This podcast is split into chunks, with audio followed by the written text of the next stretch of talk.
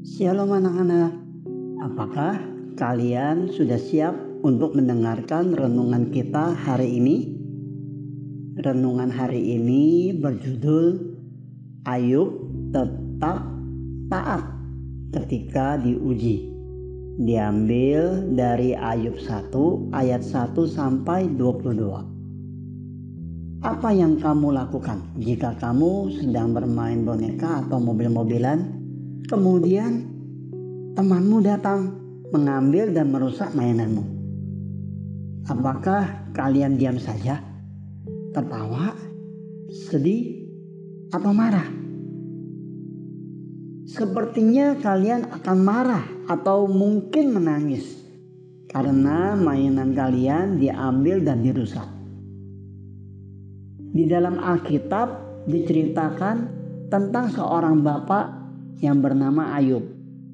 Ayub adalah orang yang sangat kaya dan ia memiliki anak-anak yang cantik dan gagah. Tetapi suatu hari ia mendapat kabar bahwa harta bendanya habis terbakar. Tetapi belum sempat Bapak Ayub berpikir, tiba-tiba datang lagi pegawainya yang mengatakan bahwa anak-anak Bapak Ayub mati terkena musibah angin puyuh. Kalian bisa bayangkan apa yang Bapak Ayub rasakan.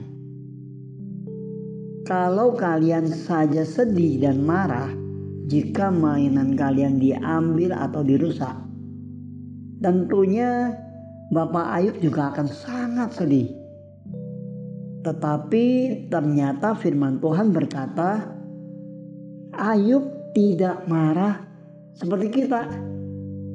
Lalu apa yang dilakukan oleh Bapak Ayub? Kalian tahu anak-anak, Bapak Ayub sujud menyembah dan berdoa kepada Tuhan.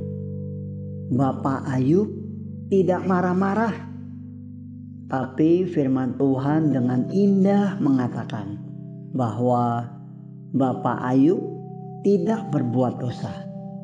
Bapak Ayub tidak marah kepada Tuhan. Bahkan ia tidak bertanya kenapa semua ini terjadi.